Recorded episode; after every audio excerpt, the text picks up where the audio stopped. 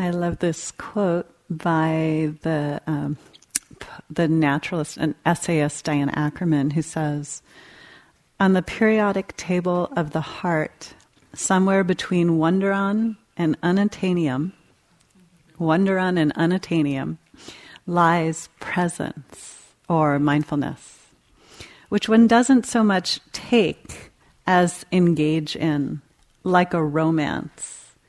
And without which one can live just fine but not thrive. I think it's understated. I think actually we do a lot more than thrive. We, I guess we really thrive with mindfulness. And maybe we don't live just fine with it, but I still love the, um, I love the poetry of this quote. So, I want to talk tonight about mindfulness from the perspective of uh, just some practic- practicalities. Obviously, we're we're here because we're interested in mindfulness and what it is. We're here because we're some of us are facilitating mindfulness. We're here uh, because we're practitioners first and foremost, and um, and we can never get enough of the mindfulness. And already the conversation started started earlier this morning about well, well the definition and mindfulness versus awareness and translation. And um, I, am not sure you all know this, but the scientists cannot agree on what mindfulness is. Do you know that? The research scientists, there was a paper in 2004 that, that sort of people mostly agreed on a working scientific definition because if you're going to study something, you need to be able to define it. They couldn't quite define it, and then that's been revised. There's been more studies since then, and there's, there's a good working definition. But when scientists go, let's say neuroscientists go to look for um, mindfulness in the mind, in the brain, they can't find it. It's not like a certain part of your brain lights up when you're mindful. That would be very neat and, and would work well if that was what happened, but that's not what happens. So what they can measure instead and what they can notice is uh, certain qualities that are similar to mindfulness or that one imagines occurs in someone with mindfulness, such as compassion, and look at the parts of the brain lighting up there. But um, until they discover the mindfulness part of the brain, well, we're just waiting for that. So mindfulness, so that's from, that's a scientific perspective. And in a few days we'll have a scientist here, Cliff Saron is going to talk about the science of mindfulness. And, um, but from an educational perspective, the word mindfulness is quite slippery. It can mean so many different things, right? We talked earlier today, Mark was talking about sati, the root word from the Pali language, and Pali, the early language that the Buddhist teachings were um, first put down in. Um, so we can see my, we sometimes think of mindfulness as a meditation practice. Um, or, but it's so, and a specific technique for paying attention. But then it's not just a meditation practice, right? Because we can be mindful at any point in the day, and and um, so I think of it often as a quality of attention, a certain quality of attention that actually is not necessarily dependent on meditation. So mindfulness is a meditation, but it's not dependent upon a meditation. Oh, that gets a little slippery. It's oftentimes confused with its outcome. So, for instance, it's it's absolutely connected to certain outcomes. Like it's very connected to more compassion, more wisdom, more patience, more emotional regulation. But these things, in and of themselves, are not mindfulness right? They're the results of mindfulness. So again, we can measure those things, but not exactly the mindfulness itself. You know, there's all sorts of questionnaires you can use to measure mindfulness. So scales. So it's often subjective reports. People will say, um, when I walk down the street, I'm usually noticing that I'm walking. And you, you write true or false. What happens is, of course, that the people who are really practicing mindfulness often score the worst on the mindfulness scales because they realize how much they're not mindful. and then when they start to fill it out, they'll, they won't do so well. Whereas someone who says, "Oh yeah, I'm mindful, no problem. Check that off, check that off." So it's anyway. The whole thing is it's it's interesting if you're into that kind of thing, which I sort of am. Um, okay, so it can be connected to an outcome, But then we can also use mindfulness in the sense, and this is what some of the scholars are saying, that it's connected to, um, or that, that actually a truer definition is something like presence or open awareness. That that's actually a better definition of sati, that word S A T I, than mindfulness. And so when one's mind is resting in a state of openness and connectedness, clarity, brilliance, luminosity, that one is being mindful. And that is true mindfulness. So this is interesting. Is that is that what mindfulness is? And um, and then there's the really extreme versions of well, mindfulness is just it's you know be mindful of how you use uh, you know how you recycle. Be mindful of the planet, right? Be mindful of your right. So it's used in a very colloquial sense too. And then we might even imagine that mindfulness is a kind of catch all phrase for the Dharma, right? For some people, that's how they think about it. And I'm sort of leaning towards that direction. Now, Jon Kabat-Zinn, who has a definition that many of you know, of course, because many of you are trained in MBSR, he uses uh, paying. Uh, I forget what it is. Anyway, you know what it is. you know what it is. Paying attention on purpose to the present moment. What is it, Bob? Without judgment. Thank you. Okay. Um, but recently, I found um, when he was interviewed in the Inquiring Mind, he said we use when we use the word mindfulness in MBSR, we mean right mindfulness. I use mindfulness as a kind of umbrella term. Woven into mindfulness is an orientation towards non harming and seeing deeply into the nature of things which in some way implies or at least invites seeing the interconnectedness between the seer and the seen, and the object and the subject. It's a non dual perspective from the very beginning, resting on an ethical foundation. Okay, that's a huge definition of mindfulness. And it's a beautiful one, right? Because it addresses some of the critiques that people have that, oh, mindfulness is just a technique to teach you how to pay better attention. What he's suggesting is it's resting on an entirely ethical foundation rooted in interdependence.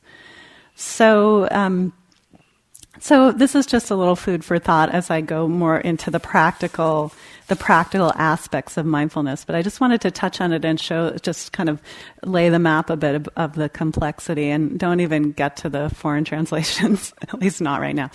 Okay.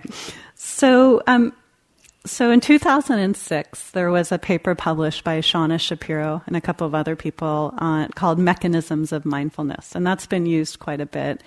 And it's, it talks about the three components of mindfulness, and that's gonna, a little bit how I'll structure things. And one is intention, one is attention, and the third is attitude.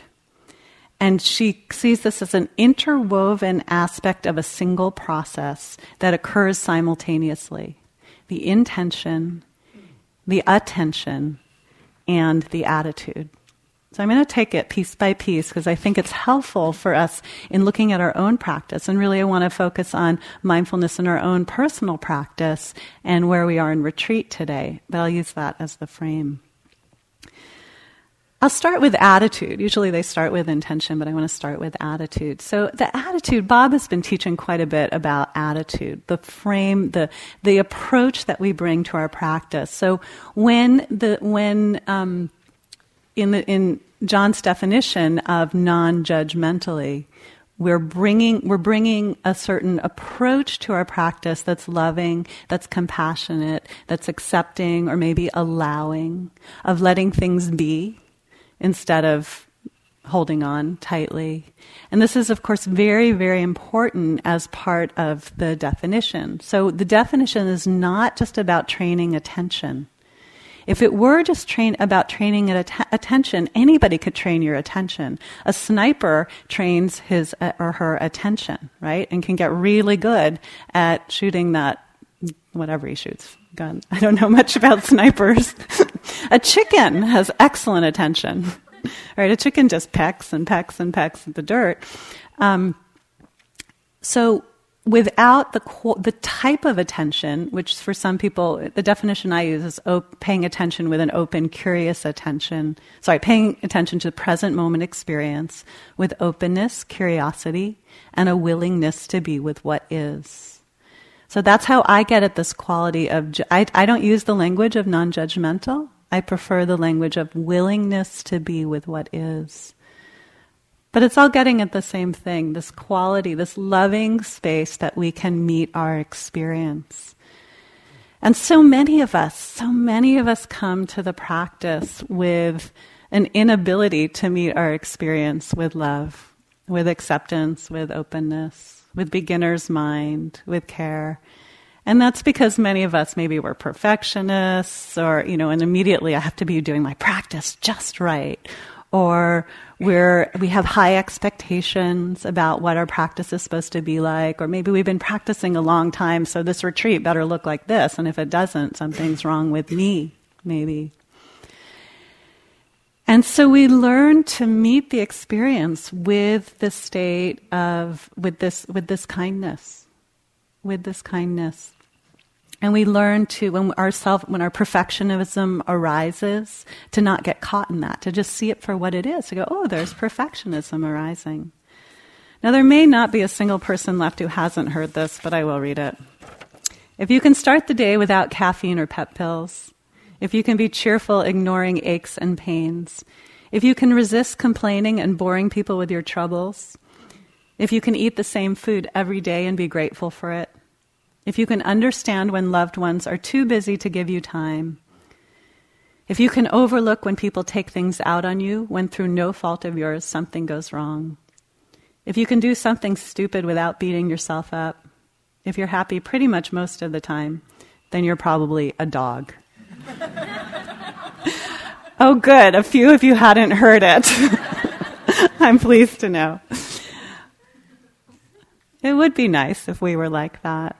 We're not. Mark's going to talk about compassion for you uh, for tomorrow. That's that'll be the topic, and so it's a huge one. But I just want to say that this the key piece of the definition of mindfulness is this attitude of kindness, of not judgment, of willingness to be with what is, meeting our experience as it is. I was with my daughter. Um, I was taking her to a to a like a, a show of um, just a little play, and she was very excited. But this was when she was about three. But she's not a fan of big crowds, and so when we got there, of course, there were lots of kids running around, and she was very. Um, she just kind of looked nervous, and so I started saying, "Oh, look, it's not too crowded. It's not too noisy. It's not too, you know, the mommy thing where you're trying to pretend that everything is a different way." Um, and basically, I wasn't willing to show up with the experience. You know, I wanted to make the experience different. And um, and she looked at me and she said, "No, mommy, it is noisy, but I can handle it." Right. So this is this is the quality that I'm talking about, the quality that can be open and accepting and real about what is our experience and embrace it even when it's it's rough. And sometimes our experience is rough as we know. Okay so just just i'm just touching on this briefly the attitude piece because we've been going into it quite a bit. Let's talk about the uh, the other a the training attention. The training attention is as we know one of the toughest things we do here and the hard, one of the hardest things we teach. Not because it's hard to um, explain it, because it's not hard to say, pay attention to your breath, your mind wanders off, bring it back, right? Of course, that's, a, that's a, the simplest way we could talk about the instructions. But because most of us have trained our attention for 20, 30, 40, 50, 60, and so on years to not pay attention. And so, what we're dealing with, all of us inside our body, are these minds that want to do anything except pay attention. And so, and there's something interesting what, that I've been reading about with our brain biology that the, the brain is actually conserving energy. It doesn't want to pay attention to an automatic process right? This is this is a process that, in fact, it's doing its best not to attend to because it has many other things to attend to. So it's actually kind of going counterintuitive to what you know what our biology wants to do.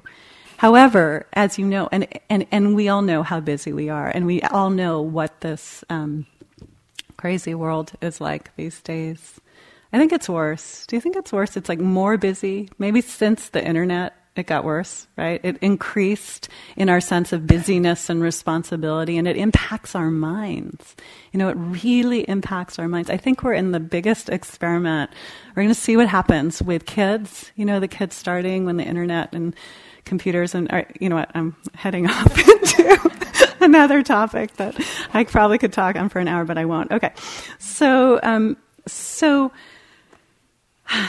so it's hard. It's hard for us to train our minds to come back into the present moment. And so I'm curious how many people's minds were really busy today? Just raise your hand.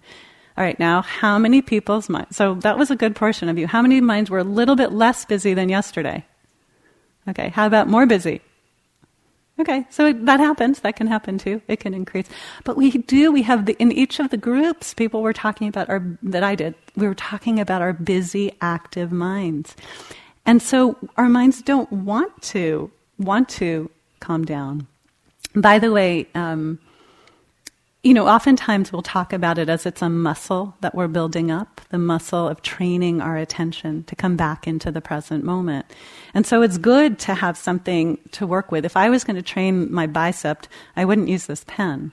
You know, I would keep lifting and lifting. It would take a really long time to get a nice bicep. So you want something heavy, like maybe that. Oh, right? It's not that heavy, I'm joking. But, but it's kind of a good one. All right has strong biceps from lifting a four year old. So, um,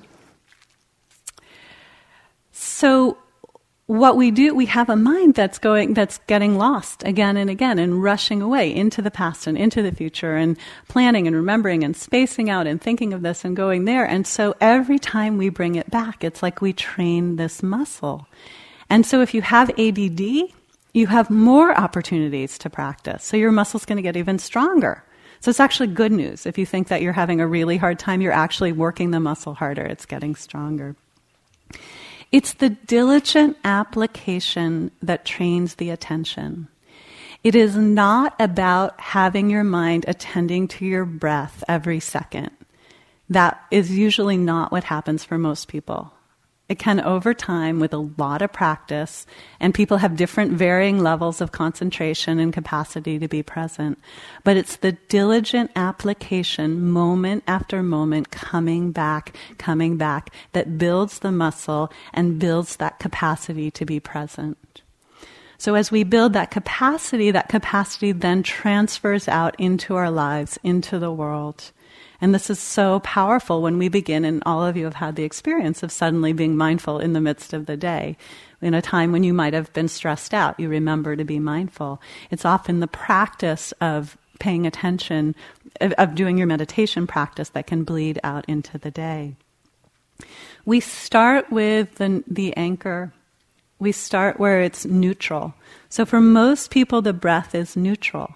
You will find that there were people who the breath is not neutral meaning maybe they have a cold or they, um, you know, so when they breathe it's uncomfortable, or maybe because of past history, the breath is not neutral, or they just, it doesn't work for them. So that's why we give options.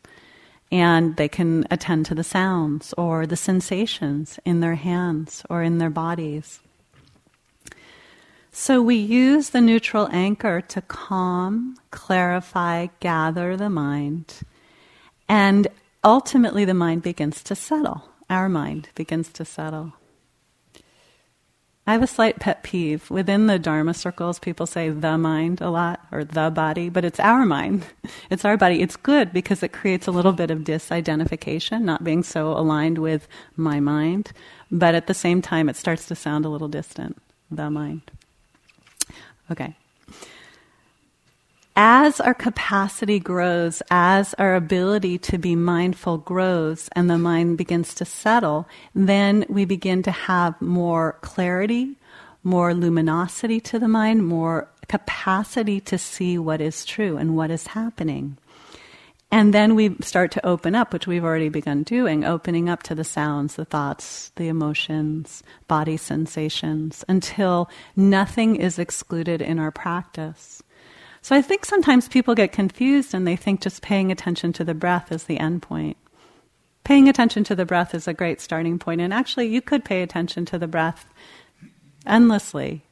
And it's also about developing a capacity to be present with whatever is arising in our experience.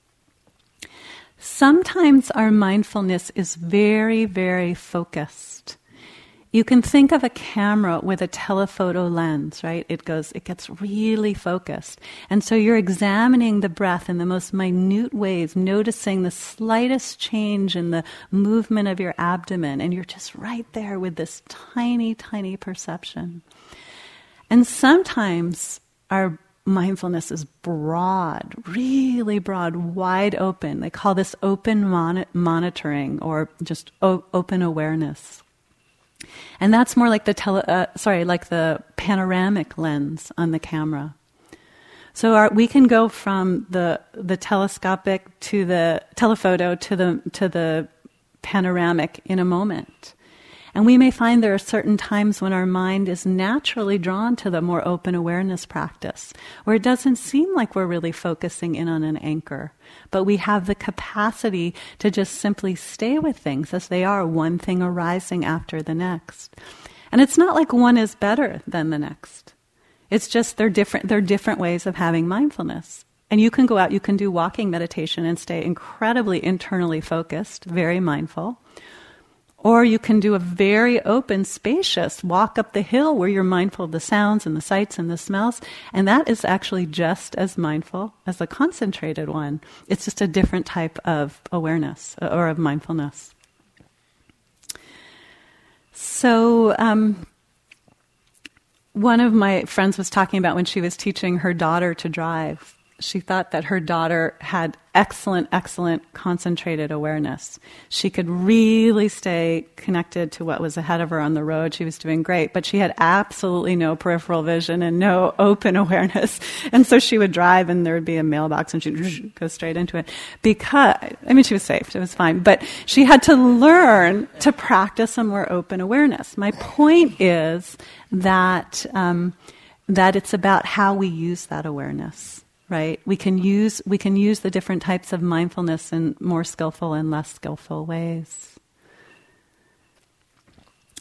So so this is this is somewhat this is just a little bit about the mechanism, the mechanics of mindfulness, how how why we're doing what we're doing. And I want to shift over to the intention piece because I think the intention of Shauna Shapiro's model is actually the most interesting piece. Because before she wrote this paper in 2006, a lot of people were talking about just mindfulness being the first two, the, the attention, or, well, attitude and attention. So the, a lot of the research was talking about it's just you pay attention and you pay attention in a specific way. But then she added this third component of intention. And, intent, and when she talks about intention, what she talks about is that there's and there's an intention that we come into our meditation practice with, with for, and there are three self regulation, self exploration, and uh, self transcendence.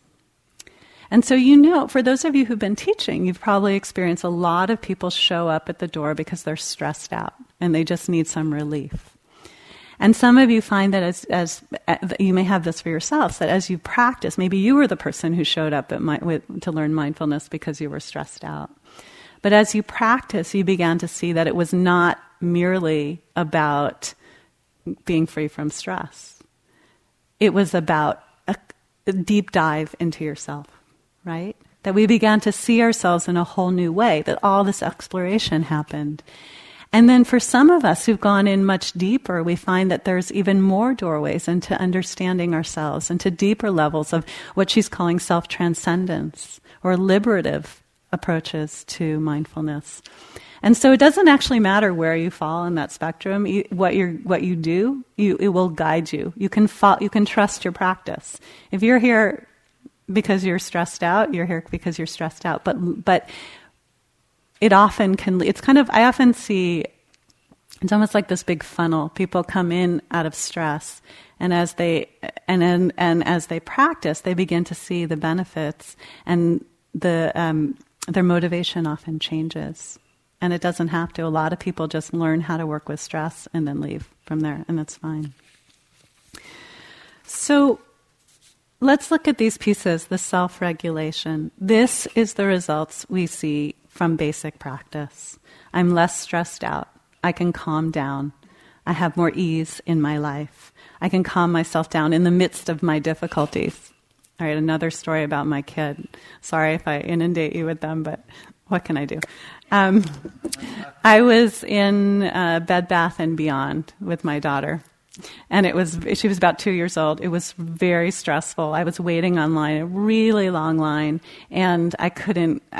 whoever was supposed to help me was not helping me. There was a long line. It was waiting. I was waiting, and finally, by the time I got through, meanwhile, the other line that I didn't choose had gone really fast.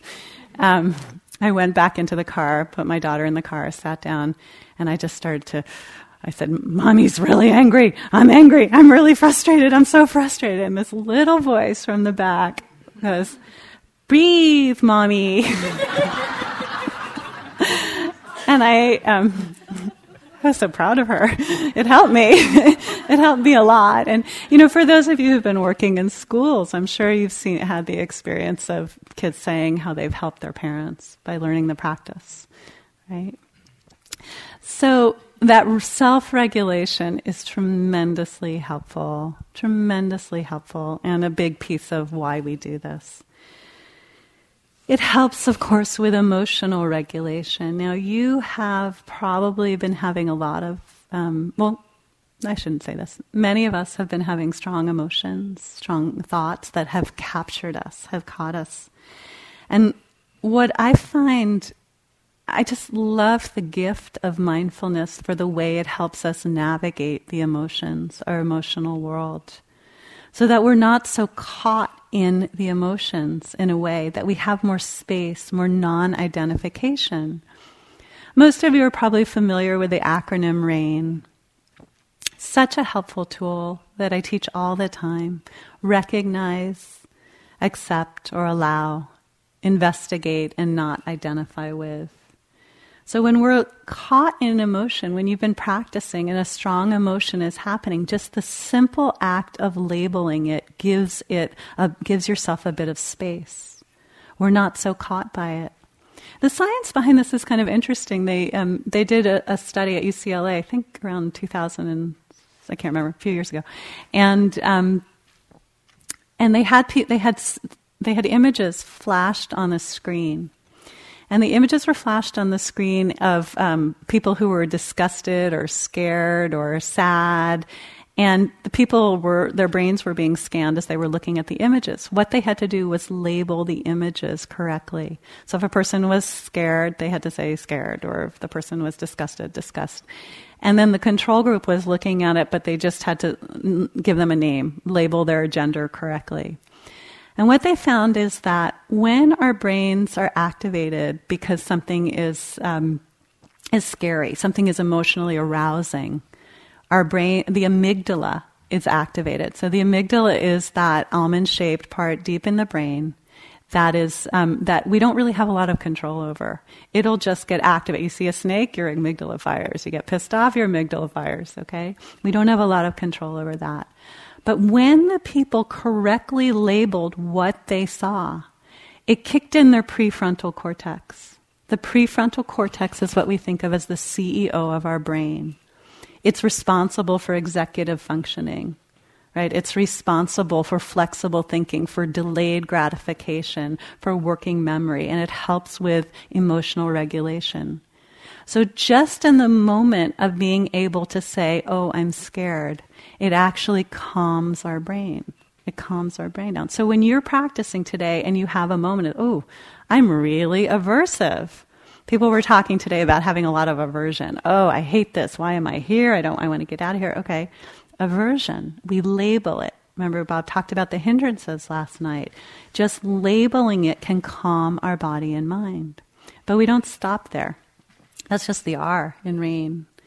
The A, accept or allow, let it be. Let it be there. Is it okay to have this emotion? Uh, sometimes it doesn't feel like it's okay, and that was what great when Bob was saying today. Just hate it. It's I hate this pain. I hate this emotion. It's awful. So that's what we notice, right? So if, in other words, if you're having a difficult emotion and you realize that you hate that emotion or you're scared of that emotion, that becomes the new emotion that you can attend to. Bring your attention, bring your mindfulness to that. The I is investigate, investigating in our bodies what we're feeling. Investigate does not mean think about it and go through your past history and try to figure it out. Investigate means what is the direct experience in the present moment of what I'm feeling. My heart is racing, my stomach is clenched, my jaw is clenched. This is the actual present moment experience that we can wake up to. And when we see that, when we do that process, it becomes a kind of um, we, we send ourselves automatically into non identification. We become less caught in the story, not so personalized right? It moves from being the emotion, which is so difficult, or the hindrance, or the the aversion, or the sleepiness, into uh, sorry, my sleepiness, my aversion, my emotion, into the sleepiness. So the shift is from my to the. It's not so personalized. Emotions and these hindrances and everything really is like weather patterns. They're constantly moving through our body and mind. It's just that we sort of grab onto them. We hold onto them really, really tightly. And they don't want to go. They feel like they're never going to go. But we can settle back and say, Ooh, I'm just really sleepy. And trust that there's a process of it moving through you. Then it does move through you. And not only that, we witness the process of it moving through you. When my daughter is having a tantrum, as for most of you who know, those of you who know developmental psychology know that a child at that age doesn't really have a developed prefrontal cortex, right? So what do you do? The child is having a tantrum. Well, when she's tantruming, I'm her prefrontal cortex, right? I basically will hold her or if she doesn't want to be held, I'll be there and just give her mindfulness and be present to her the best I can. I'll use words and cues to say, "Oh, sounds like you're really angry." So I'm I'm I'm labeling it. I'm holding it. I obviously am not feeling it for her, but I'm just holding the space for her to feel her feelings. And I'm of course managing my own feelings, right? Because, you know, one of the things I've learned as a parent is when my child is in distress, I want her to feel better so that I can feel better. I'm learning to be, to, to be mindful when that's happening inside me so that I don't act out of that right away. So I hold the space for her to have her tantrum and she, you know, screams, I hate this or I hate you or whatever is going on. And at some point, if I hold this space long enough with love and compassion and fearlessness for her and for me, she will transition through it and she will come out the other side. And I remember the first time I ever witnessed this with her, and she finally stopped all the crying, and there she was sitting with me, and her face was so bright, and her eyes, and she looked at me and she said, Mommy, your eyes are brown and black and white. And it was like she went from this total being lost in the emotion, lost in the fit, to completely present with me right there. And, and it was because, I think it was because I held her there. And I tell you this story because basically that's what you got to do for yourself. That's what we do with mindfulness. When we're in the midst of difficult stuff, we are having to be our own. We have to, we have to activate our prefrontal cortex. We have to be the mom or the dad who can hold this child who is me in the space of love and fearlessness and compassion in the midst of the hard stuff. And that is the work that we're doing. As we do it, we break the identification. We break the sense of me, me, me. We think, you know, most of the time we think we're the center of the universe. Kids think they're the center of the universe when they're that little because they, developmentally they haven't gotten past that, right? My, my friend was just telling me a story that her, um, her son, who's about four, she was having some friends over and she handed them all uh, he handed them all these little things he had made, and they opened them up, and inside was, was money. And they, they were all, thank you, what a wonderful gift, because it was very sweet, you know. And then he said, and they said, why did you give us, give us money? And he goes, so you can buy me a gift. and it was just like this perfect thing of kids, right? This kind of self, self-centered, um, like I am the center of the universe. Through practice, we begin to decenter ourselves in a sense. We stop seeing, we stop getting so caught in our dramas. We start having more space and more ability to laugh at these dramas and go, oh, okay, there's my neuroses arising. There's my fear. There's me caught in another story. Again, I'm caught in that same story. I'm still at work. Okay, it's day two. I'm, I'm still at work. Isn't that interesting? Look at my mind. Look at my mind's capacity for being stuck. And we, it, we can learn so much when we begin to see our mind as a kind of, we can become a scientist of our mind. And notice the way we get on those trains. I often talk about our thoughts as a train that we get on. We get on the train, and that train leaves the station, and 20 miles later, or 20 minutes later, we go, Oh, I've been on that train. And at that moment, we have the option to get off the train, the story. Or we could never get on the train in the first place. Right? We can stay at the station and let these thoughts go, not get on them, not get caught, not get lost and identified.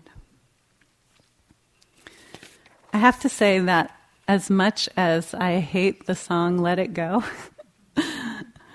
I love what the words are. For those of you who don't have kids, the, the song that is the most popular song right now is Let It Go. it's amazing. Let it go. You could hear it all day long. Let it go, right? It's not about what we're doing here, really. It's about letting go of the facade or something. But, but um, this the emphasis this is what we're doing here. We're practicing letting go, getting off the train, not being so lost in our thoughts, but finding that capacity to, um, to let go, to be present, to wake up moment after moment to the truth of being right here, right now. When we're in the present moment, all of the stories, all of the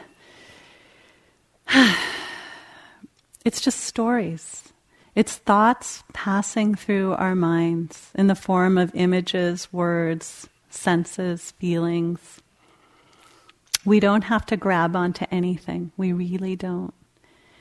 And as you're practicing here, you're seeing that. You're seeing these thoughts coming and going. And if you grab on, it is going to hurt, right? One of our teachers came up with the analogy of rope burn right? With the thought, the thoughts and the everything, all of our identification. It's just we're holding on so tightly, and the rope is just going by as fast as it can, and is burning, burning our hands because we hold on. When we can let go, which is what the practice teaches us, then it's just a set of thoughts and emotions, feelings passing us by. So this is I'm I'm sort of entered the territory. I forgot to say I sort of entered the territory of the second second motivation, which is self exploration. So there's self regulation, which I was talking about a little while ago, and self exploration is when we begin to let go of the thoughts and the stories and understand ourselves in that way. When we begin to examine our emotions and see through them when we learn to um, we learn more about ourselves. Meditation, as I think you you know, is such a microcosm. What's happening in here is what's happening out there for us. Well, and even in the world, in the greater world, we can say that you're ha- probably having a war in your head, right? Well, there's wars going on out there. So we could say it in the greater context, meditation is a microcosm. But what I actually mean is that what you're experiencing today, you probably are experiencing in your life in some way. So if you're the person who came into meditation trying to get an A and do it perfectly, you may be doing that in other places in your life. If you're a person that when you experience a little bit of pain, it's really, really uncomfortable, it might be that way out in your life. There's so many ways in which we get to see the truth about ourselves. And that's the beauty of the self exploration nature of mindfulness. That's why, in my view, just going in for self regulation, it's great. It helps. It helps you breathe. But the self exploration place is where we open to ourselves. I think about the wisdom that has come over the years that I fully attribute to practice. I just, so much I've seen in my own practice over the years about myself that I've learned simply by calming and concentrating my mind and opening to the moment to moment experience that happens. I remember this one time I was, um, I was meditating on a long retreat at Insight Meditation Society and um, it, I was in this kind of funny room down in the basement. It was before they did a whole restoration of the center. But I was down in this room and um, I was afraid I was going to get cold. It was starting to be the winter. So I started stockpiling blankets. Okay. So they had a big blanket box or something, and I started stockpiling blankets. But my room didn't really ever seem to get cold. And so there was, it was, it went on for, I had a lot of blanket, a lot of blankets. And, um, at some point one day I was walking past the notice board and there was a note on the notice board that says, if you have any extra blankets, please return them because some yogis need are cold and need extra blankets.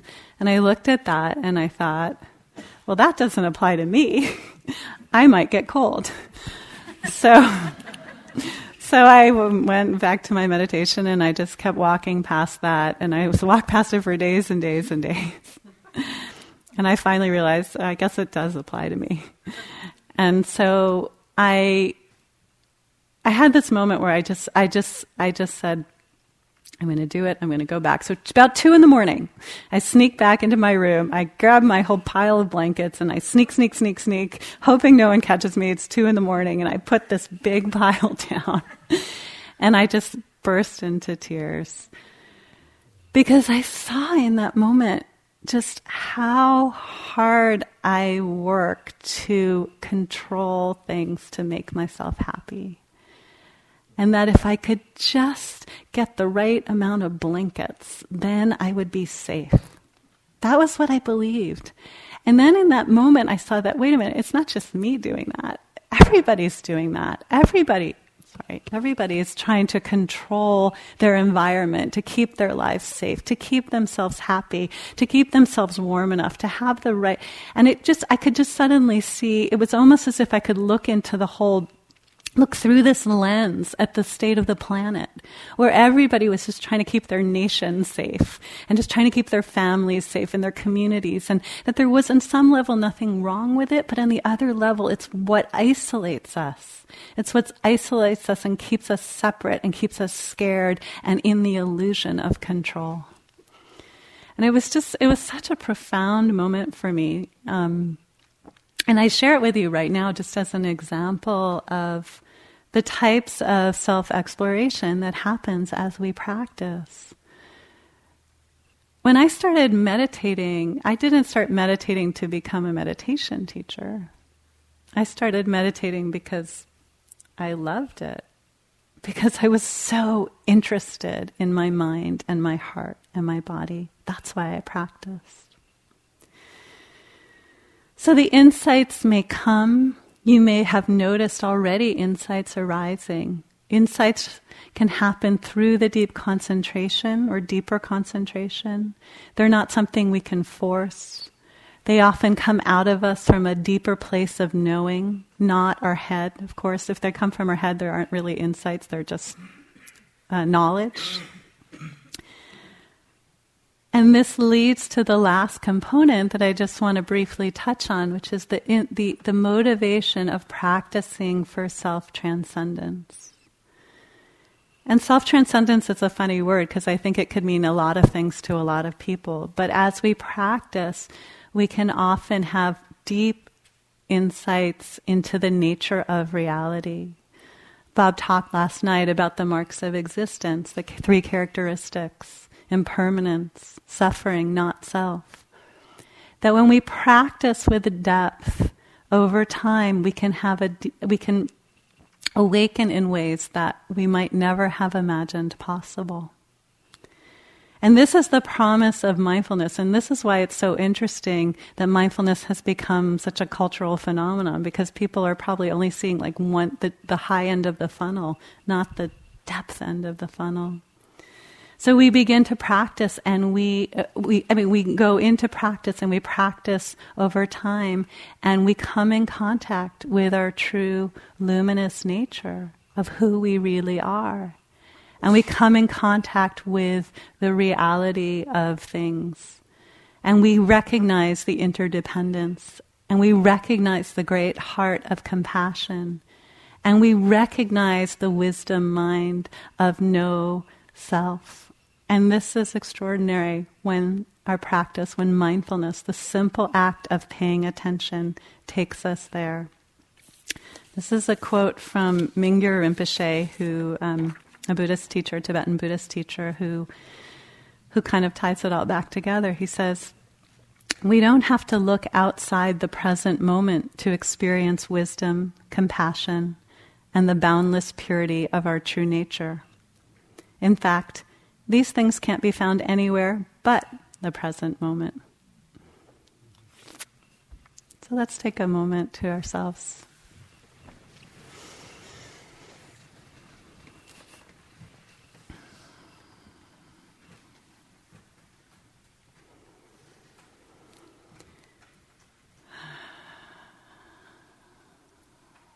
So just feeling your body present here checking in.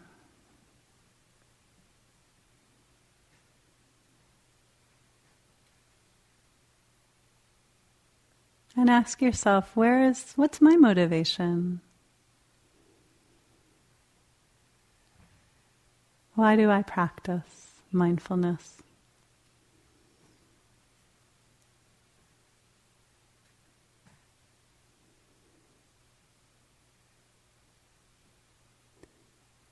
And as we notice ourselves here, right here, right now, just let yourself be exactly where you are. We don't have to look outside the present moment to experience wisdom, compassion, and the boundless purity of our true nature. In fact, these things can't be found anywhere but the present moment.